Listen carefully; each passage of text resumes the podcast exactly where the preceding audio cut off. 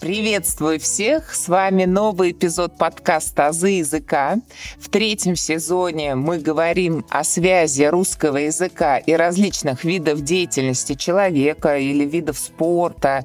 Но сегодня у нас более такая глобальная тема, потому что сегодня мы говорим о связи языка и мышления. И я очень рада, что мне получилось пригласить в гости Наталью Романову-Африкантову. Это клинический психолог и детский нейропсихолог психолог, научный сотрудник Института когнитивных исследований Санкт-Петербургского государственного университета. Наталья уже не первый раз приезжает с семинаром в Казани. Мне посчастливилось в декабре как раз-таки попасть на ее семинар, и она сегодня присутствует в качестве гостя и в эпизоде подкаста, поэтому давайте, Наталья, поприветствуем друг друга. Доброе утро, Наталья. Доброе утро, Мимоза.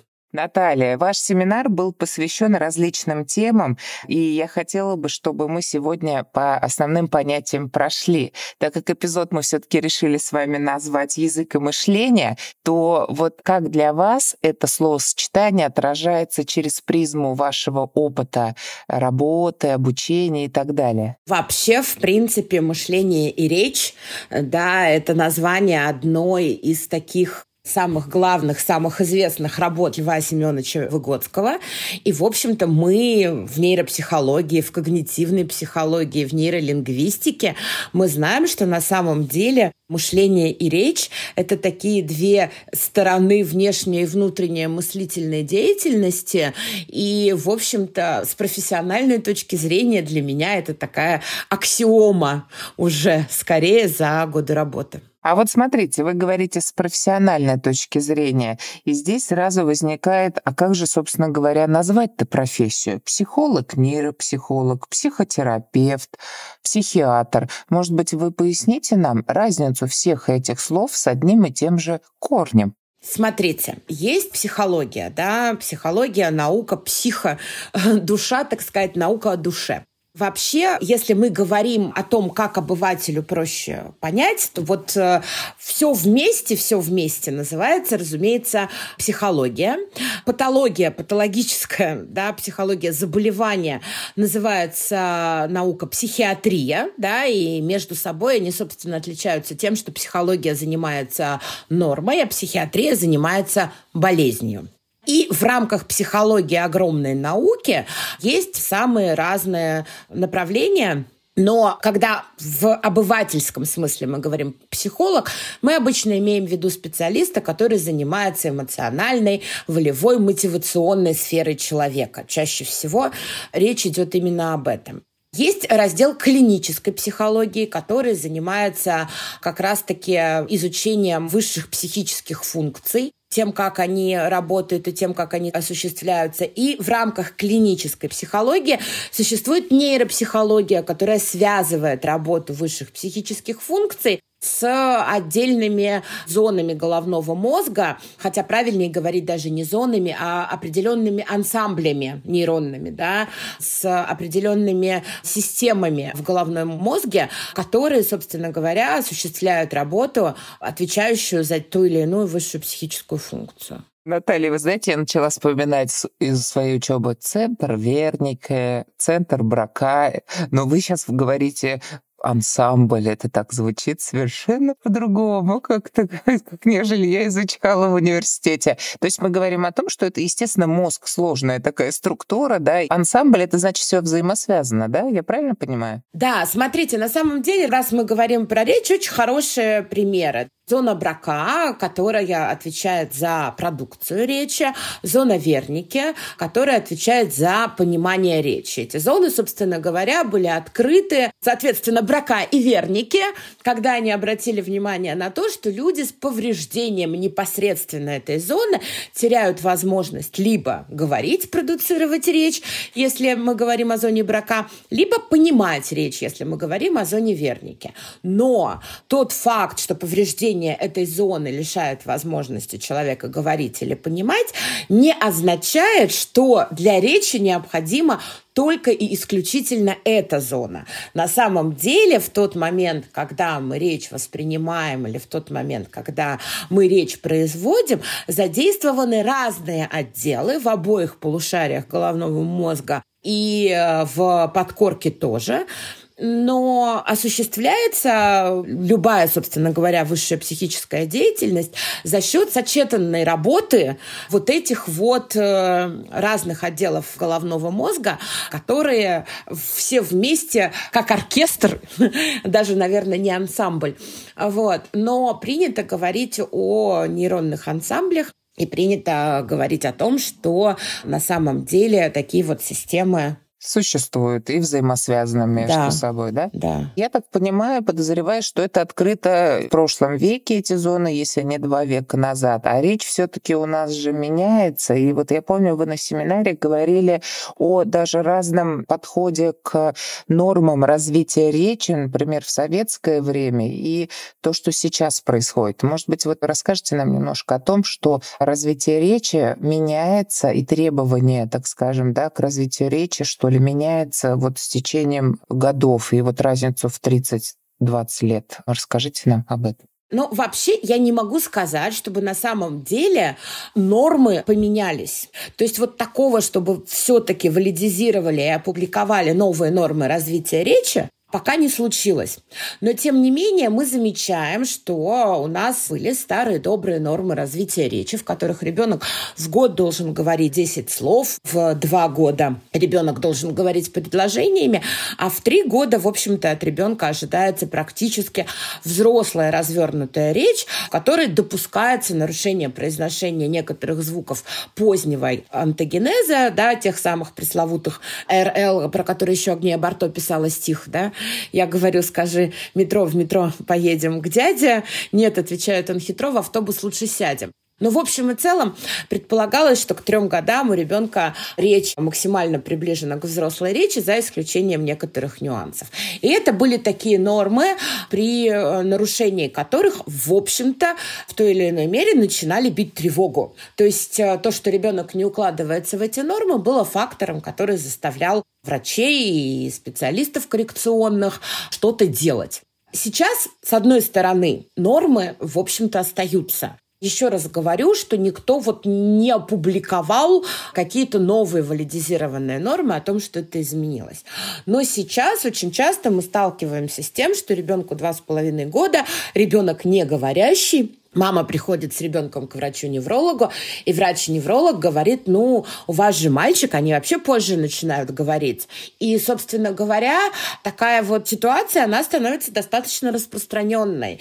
И она вытекает скорее из того, что те самые врачи-неврологи постоянно наблюдают вокруг себя. Мы действительно можем сказать, что все-таки речь стала развиваться у детей. Еще раз говорю, сказать на основе опыта, как специалисты, работающие с детьми, да, а не на основе каких-то прям вот уже хороших опубликованных работ, хотя я знаю, что сейчас этим занимаются и новые нормы вроде бы пытаются изучить, ну или опровергнуть этот факт что сейчас, в общем-то, и воспитатели в детских садах, или даже я вот разговаривала с замечательный специалист, который видит множество детей, видит их в массе, музыкальный руководитель в детском саду. И вот я разговаривала с музыкальным руководителем в детском саду, она работает там больше 30 лет в детском саду. И она сказала, что у нее сценарии праздников в общем и целом сместились на год именно с точки зрения речи. То есть те стихи, там, те стишки, те фразы, те спектакли, которые она делала с малышами раньше, теперь дети в среднем у нее делают ровно на год позже. Это обычный массовый детский сад, не коррекционный, не логопедический, детский сад в центральном районе Санкт-Петербурга. То есть, если я правильно понимаю, нормы пока никто не менял, но тенденция реальной жизни такова, что мы говорим, вот, ну, грубо говоря, смещение в один год, да, развитие речи вот в этом плане. Ну, музыкальный руководитель говорит о том, что тенденция вот на один год. Я боюсь называть какие-то конкретные цифры, но да, склонна согласиться с тем, что тенденция развития реальных детей, она смещает все-таки эти нормы, на мой взгляд. И я вспоминаю, опять же, ваш семинар, когда вы говорили, что ребенок с рождения, который различает Т-зону родителя, да, глаза, нос, ну и рот, да, речевой аппарат, должен, соответственно, слышать звук из Т-зоны родителя, а не с поющего унитаза, ну, извините, да, телевизора, радио и так далее. Я правильно понимаю, что это объясняется и вот этим электронными голосами, сказками и так далее. Или я не права? Ну, повторюсь, пока ничего прицельного на этот счет не опубликовано было, так, чтобы мы могли да, иметь контрольную группу детей, которые воспитываются совершенно без а, гаджетов, и а, вторую группу, в которой все это используется. Но да, одно из предположений именно в том, что поскольку первая задача речевого развития – это отделить речевой поток вообще от всех других звуков, и раньше эта задача решалась достаточно легко. В общем-то, скорее всего, предполагается природой, что ребенок видит родителя, и звук, исходящий от человека или от родителя, а человека от не человека он отличает именно тем, что с самого раннего возраста, буквально в первые часы после рождения, он отдает предпочтение именно вот этим Т-стимулам, и выделяя вот эти Т-стимулы, ребенок может для себя отделить речевой поток и неречевой поток, потому что если это исходит от человека, это речь, если это исходит не от человека, то это мяуканье, шум воды, пение птичек и все что угодно, но не речь. Сейчас эта задача, первичная задача по развитию речи, по выделению речевого потока от всего остального, она, видимо, затруднена потому что речь раздается не только от человека, но и от коробочки маленькой, от коробочки большой, висящей на стене, от говорящего плаката, а, висящего на стене. И когда ты в машину садишься просто неизвестно откуда со всех сторон что вполне возможно является одним из тех факторов, которые увеличивают вот эти вот сроки освоения речи детьми. Отлично, Наталья. Мы с вами поговорили о речи. Может быть, перейдем на чтение или письмо? Как вы считаете? Как скажете, я с удовольствием. Я и о том, и о том хочу поговорить с вами. Давайте про письмо поговорим. Не то, что про нормы освоения, про особенности письма. Я ведь тоже, опять же, вспоминаю семинар, где вы говорили, что в будущем мы перейдем на десятипальцевую печать. Я думаю, что перейдем. Мы должны понимать, что все к этому движется. Мы пока э, такой вот оплот письма рукой, э, и у нас до сих пор сохраняется курсивная печать, но мы должны понимать, что есть страны, в которых, э, в принципе, в школьную программу курсивное письмо не входит, и детей учат только печатным буквам. И, в общем-то, есть уже отдельные программы. Я знаю, что в Финляндии, я знаю, что экспериментальные программы есть в других странах, в которых письма больше нету. То есть за границей уже есть школы, где нет письма. Правильно я понимаю? Да. Пока не массово, но я думаю, что все равно все к этому идет. Ну, то есть я не знаю, там, мои внуки или мои правнуки, но кто-то из них, скорее всего, уметь писать уже не будет, а письмо останется, когда мне говорят, ну, письмо же так развивает мозг, я всегда говорю, что, ну, во-первых, десятипальцевая печать совершенно точно тоже развивает и мозг, и межполушарные связи, и много чего еще. И, наверное, это будет уже другой письменный язык, когда с самого начала мы будем учиться именно печатать, и именно двумя руками но, скорее всего, письмо останется... Ну, то есть, не знаю, раньше полезно ли ездить верхом на лошади? Полезно. Полезно ли играть на фортепиано или на музыкальных инструментах? Полезно. Но сейчас это все осталось как хобби, как некие такие виды занятий, которые мы можем предложить детям как раз-таки для развития мозга.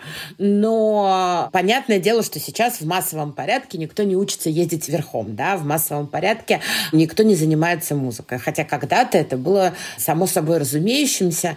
И, э, видимо, то же самое случится с письмом, и мы будем заниматься этим в каких-то специальных кружках, те родители, которые будут хотеть, чтобы их дети умели писать рукой. Курсы каллиграфии, да? Вот, пожалуйста, хочешь пописать для души, для красоты, пожалуйста, иди на курсы каллиграфии, да? Ну, смотрите, каллиграфия, каллиграфия, это же все-таки не совсем то письмо, которое мы с вами осваиваем в школе. Каллиграфия — это написание отдельных букв, элементов букв, может быть, слов, там, uh-huh. еще чего-то. А мы говорим об освоении письменной речи. То есть все-таки об умении письменно рукой выразить свои мысли, записать какой-то текст, придуманный или услышанный. Да.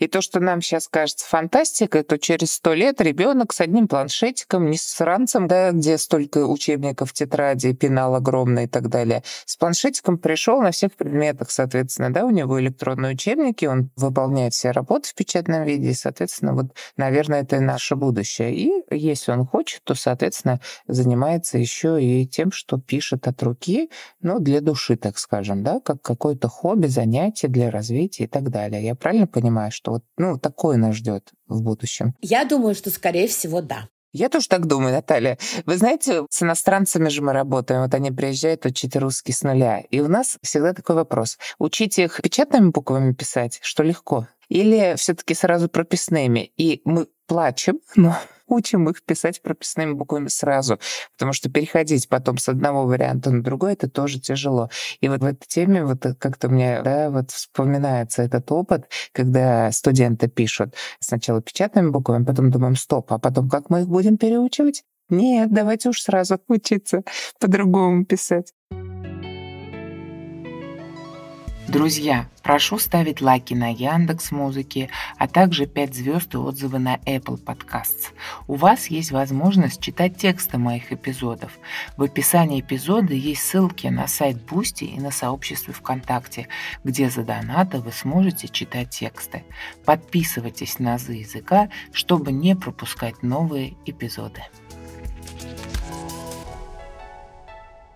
А про чтение, Наталья, что вы нам расскажете про особенности э, чтения ребенком, освоения чтения, вот возраст? Я помню, своим покупала карточки Домана, Маниченко, показывала в годик, но они никак не повлияли. В итоге все равно по вечерам сидели, занимались, и там к пяти годам, да, они читали у меня. Вот что бы вы посоветовали родителям, которые хотят обучить своих детей чтению? Вы знаете, я не чувствую в себе достаточно авторитета, чтобы сказать такую крамолу, и лично мне родители могут не поверить. Поэтому я хотела бы ответить э, практически цитатой замечательного нашего российского академика Российской академии образования Марьяны Михайловны Безруких. И она сказала, что ребенок, готовый читать, будет читать, даже если ему не давать. Подобно тому, как ребенок, готовый ходить, будет ходить, даже если ему запрещать, но при этом, если мы будем пытаться поставить на ноги и заставить ходить и придумывать ходунки для ребенка, который ходить не готов, ничего хорошего не выйдет. С чтением, с моей точки зрения, примерно такая же история. Чтение состоит, вот если мы говорим там про нейронные ансамбли или функциональные системы, которые участвуют в чтении, чтение состоит из достаточно большого количества вот этих вот разных функциональных кирпичиков. И в тот момент, когда все кирпичики созреют, и в тот момент, когда все кирпичики будут готовы, ребенок сядет и зачитает. Я, знаете, какой вопрос всегда задаю? Как вы думаете, почему мама мыла раму, а не окно в советском букваре? Я ведь читала об этом, что раньше были вставные рамы, на зиму ставили их, их доставали, и поэтому мыли. Это была отдельная вставная рама, которую весной доставали. Да, но на самом деле в советском букваре мама мыла раму, а не окно, потому что букву «к» еще не прошли, но уже читали. А, слушайте, я видите, как воспринимаю. То есть получается раму, потому что этой буквы нет еще у ребенка, да? Да, то есть советский букварь, он же строился именно таким образом. Когда дети приходили в школу и начинали читать, им показывали букву. И, собственно говоря, как только ребенок узнавал две буквы, он начинал читать. АУ, УА. Потом добавлялась буква М, мама. Да? Никто не учил с детьми сначала все возможные буквы алфавита в игровой форме. Да? Сейчас есть, а давайте буквы пощупаем, а давайте буквы понюхаем и так далее и тому подобное. И, в общем-то, если функционально мозг готов, то ребенок открывает открывает букварь и просто его учится читать подряд.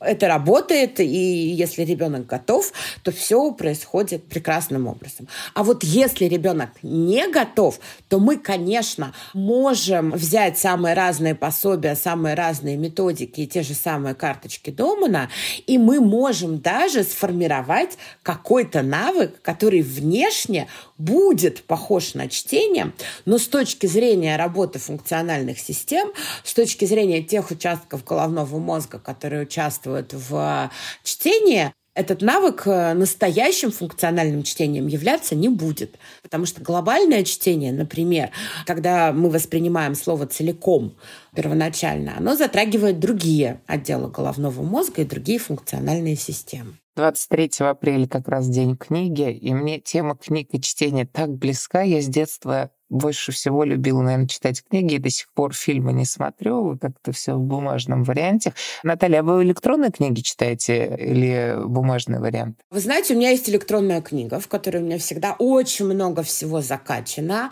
от классики до ну, там свежих научных статей, которые я себе скачала, чтобы прочитать. И я какое-то время перешла практически совсем на электронную книжку, или даже у меня что-то было закачано в телефоне, но потом в какой-то момент я стала замечать, что что-то не то. Вот елочные игрушки, да, а, фейковые, выглядят как настоящие, но не радуют. И я в какой-то момент поняла, что лично для меня а само вот это вот удовольствие от получения книги, сформированное еще в детстве, в раннем, я очень любила читать, тоже очень много читала, оно для меня все-таки каким-то образом с переворачиванием страниц совершенно точно связано с ощущением книжки в руках. И э, я поняла, что отсутствие бумажной книги лишило меня какой-то определенной порции эндорфинов, то есть это было вот похоже на то, что у меня в жизни что-то не так. И у меня есть электронная книжка до сих пор, я ей постоянно регулярно пользуюсь, но для себя и для удовольствия я читаю бумажные книги. Такой эмоциональный компонент, да, все-таки книга это больше про эмоции, про связь, мне кажется, вот с этим носителем бумажным, который какое-то свое место занимает в голове или в душе человека. Поэтому тоже, мне кажется, тяжело отказаться мне будет, хотя я понимаю, что это удобно, экологично, да, если мы говорим про древесину и так далее, но что-то не могу пока. Я думаю, что это именно про привычку и про наши ассоциации. То есть э, в моем головном мозге именно бумажная книга и возможность там лежать или сидеть и читать бумажную книгу, она связана с тем прекрасным временем детства, когда у тебя такого времени было много, когда ты получал прям радость, удовольствие, когда все в жизни у тебя было хорошо и замечательно. И именно поэтому для меня удовольствие и отдых, и релакс, и такое расслабление — это именно такой вид. На самом деле есть ведь много достаточно исследований про то, что информация, которую мы воспринимаем с бумажного носителя, обрабатывается лучше, усваивается лучше, воспринимается точнее, чем та информация, которую мы усваиваем с электронного носителя. И таких исследований действительно много. Но у меня есть один такой вопрос. А будут ли результаты этих исследований такими же, когда вырастут те, кто изначально не читали на бумаге? То есть сейчас эти результаты обусловлены тем, что это действительно разница между носителями, или они обусловлены тем, что исследования проходят люди, для которых первичным способом восприятия и первичным способом обработки и усвоения информации был способ, связанный с бумажным носителем, а не электронным. Это очень интересный вопрос на самом деле. Но нам не хватает пока времени, чтобы посмотреть, да, как это. Да, у нас просто пока нет, слава тебе, Господи. К сожалению или к счастью, я ответить не могу, хорошо это или плохо, но у нас пока, да, нет достаточного количества испытуемых, которых мы могли бы взять вот в контрольную группу для того, чтобы проверить, что если изначально осваивать онлайн-обучение, если изначально осваивать только электронный носитель, то мозг будет эту информацию воспринимать по-другому. То есть сейчас, возможно, я не утверждаю, да, но мы не можем опровергать гипотезу о том, что информация с бумажного источника усваивается и воспринимается лучше и эффективнее, потому что для всех нас, кто участвует в этих исследованиях, это просто привычнее. А мозгу всегда больше нравится то, к чему он привык, и то, что он делал уже много раз. Поживем, увидим, Наталья, да? Ну, просто вот когда началась пандемия, да, и когда все перешли в онлайн, и я перешла в онлайн и в качестве преподавателя, и в качестве студента на самых разных дополнительных мероприятиях, мне было очень сложно прям сложно. И до сих пор, если можно выбирать между офлайном и онлайном, я предпочту офлайн. Мои дети перешли на онлайн гораздо легче, чем я. Намного. И у них такого предпочтения нету. Вот, да, насколько, если ты изначально, да, готов, да. а нам уже тяжелее это будет. И вообще вот про обучение в целом, какую-то лекцию Татьяны Черниговской я помню о том, что я на себя это примеряю, да, учась на филологическом факультете, мы по выходным ходили в библиотеку, заказывали книги из каталога, ждали, когда они придут, переписывали или ксерокопировали, и эта информация оставалась в голове. А вот этот быстрый прием информации, который сейчас происходит, оно такое чувство в левое ухо залетает, в правое вылетает. И тут процент усвоенной информации меньше, как мне кажется. То есть вот эта вот дорога, физическая активность, сидение на парах, болтание в перемену с ребятами, оно как будто бы лучше информацию в голове оставляет, чем нежели то, что ты утром с просонья в кровати воткнулся в Teams без камеры, да, что-то там послушал, выключился. Или даже, может быть, ты сел, собрался, но все равно не то. Ну, не знаю, вот это ощущение, что ходить на учебу гораздо эффективнее, чем сидеть дома. Вполне возможно. Я думаю, что именно так и есть. То есть информация, за которой ты съездил в баню, бани в Санкт-Петербургском университете называется библиотека Академии наук, Классно. расположенная рядом с главным зданием университета. Конечно, информация, за которой ты туда съездила, она, скорее всего, будет для нашего мозга ценнее и усвоится лучше. Но здесь снова, понимаете, такой спорный вопрос. Если что, я ни в коем случае не сторонник немедленного перехода на цифровое образование. Есть оптимисты, есть пессимисты, я скорее реалист. Я думаю, что это все равно случится, хотим мы этого или нет.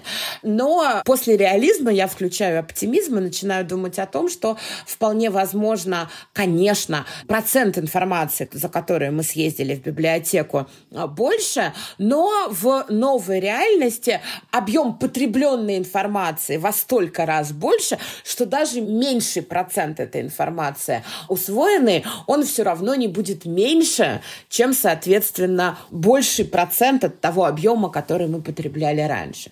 То есть мне хочется верить, что итоговый объем усвоения информации, он э, не будет сильно отличаться, хотя, с другой стороны, может быть, в новых реалиях и объем такой не нужен, и навыки нужны другие, да.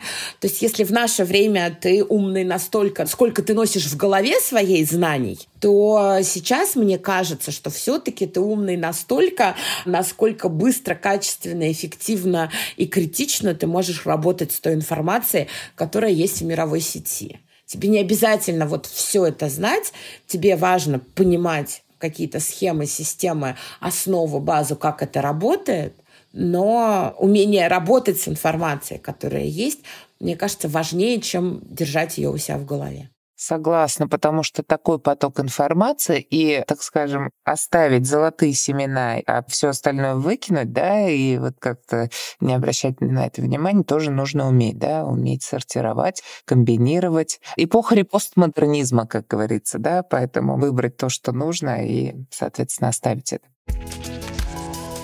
Наталья, я ведь еще один вопросик вам хочу задать про изучение языков. И вот э, на семинаре вы говорили про билингвизм.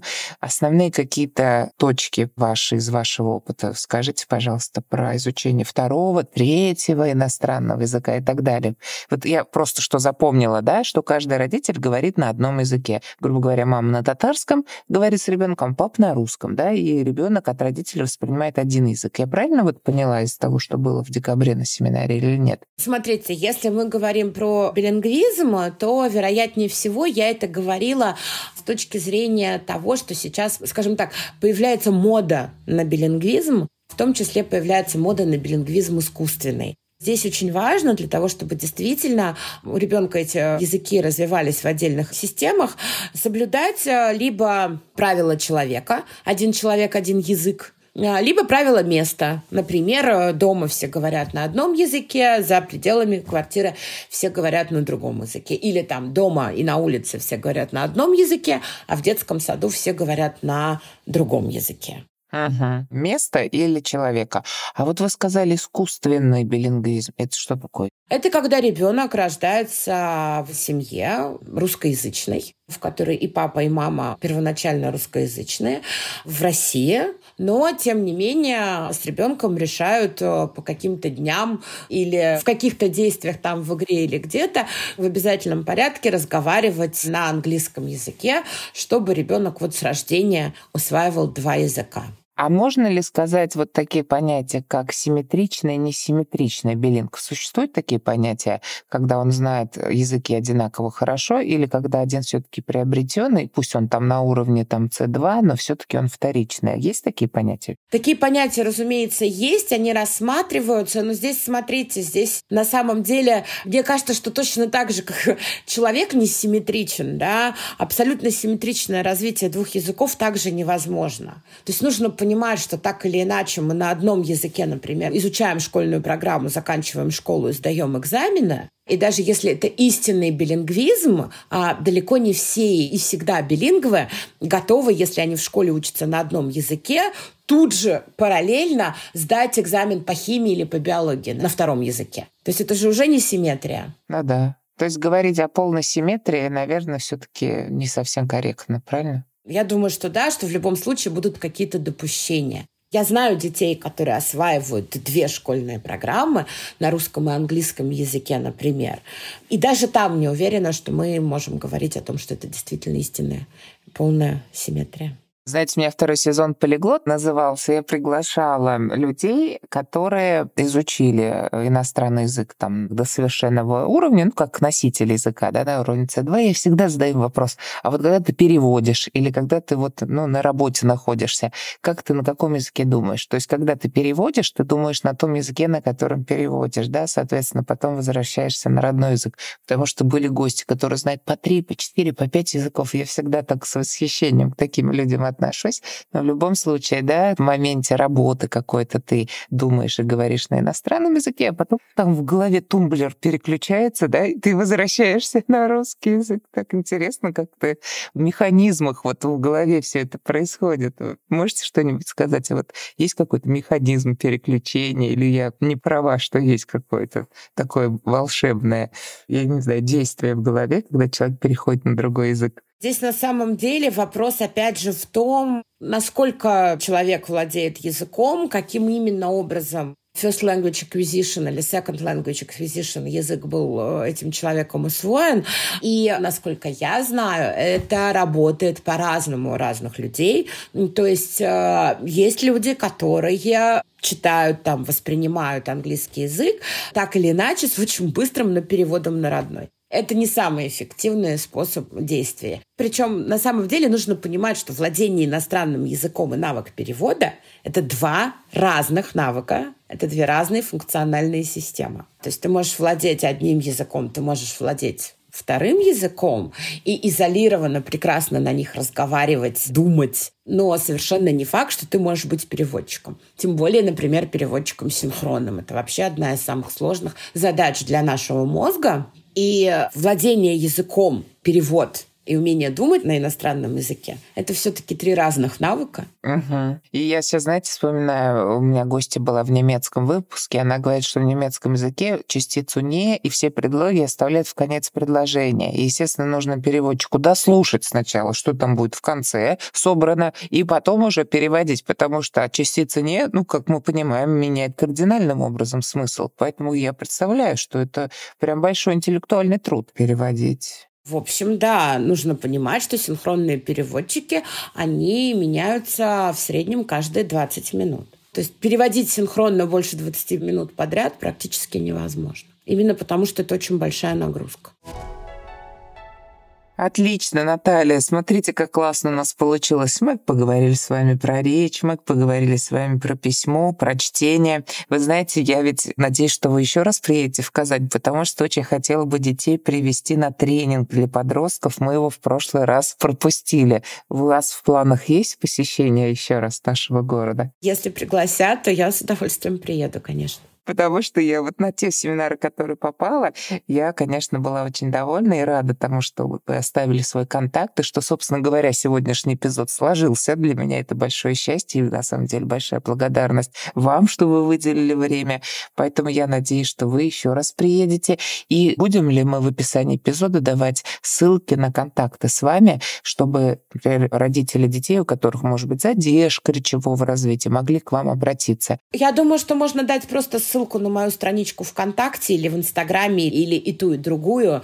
Ну, просто если, в принципе, кто-то там захочет связаться во что-то, то, конечно, да, не вопрос. Но мы вроде бы, мне кажется, ни про речевые задержки, ни про что не говорили, чтобы, собственно говоря, у родителей какое-то впечатление об этом сложилось. Мы не говорили, потому что все-таки эпизод получится уже необъятный. А вот каким вопросом тогда к вам, Наталья, можно обратиться? То есть мы сегодня приоткрыли, да, вот этот вот мир, как мы сказали, языка и мышления или мышления языка. Смотрите, я говорю язык и мышление, а мне показалось, вы вначале все-таки говорите мышление, язык, насколько, да, кому что ближе, то мы на первое место ставим. Да нет, это потому что привычка мышления и речь, потому что именно так называется книга, и именно поэтому, собственно говоря, уже за столько лет это мышление и речь сначала сама учил, потом студентам рассказывала, поэтому она у тебя уже просто... Привычная фраза уже, да, я да. поняла. Наталья, каким вопросом тогда можно к вам будет обратиться? Мы дадим в описании ссылку на вашу страничку. Это не для того, чтобы кто-то ко мне обратился, если есть какие-то проблемы. Это просто вот, ну, как бы ссылка на мой контакт. Отлично. Кто заинтересуется, тот найдет. Да, да, да как да, мы с вами да. говорили. Готов ходить? Пойдет. Готов читать? Начнет да, читать. Да. Наталья, я благодарю вас за то, что выделили время. Мне очень приятно было с вами общаться. И ваши семинары — это событие для нашего города. Я надеюсь, что вы будете к нам приезжать. И э, надеюсь, что я еще раз могу посетить и детей привести. Во всяком случае, я поделилась тогда посещением вашего семинара в соцсетях. Поэтому благодарю вас за то, что откликнулись. Я желаю вам удачи в вашей научной деятельности. Я желаю вам здоровья, семейного благополучия. Благодарю вас, Наталья. Спасибо вам большое, Мимоза, за приглашение. Приглашайте еще. Надеюсь, что до встречи в Казани. Спасибо. До свидания. Да, всего доброго. До свидания. Вы можете слушать подкаст «Азы языка» на любой удобной для вас платформе. Кроме того, вы можете читать тексты эпизодов, если перейдете по ссылке в группе ВКонтакте или на сайт Бусти. Не забывайте ставить 5 звезд и отзывы на Apple Podcast, а также оставлять сердечки на Яндекс Музыке. Благодарю за внимание.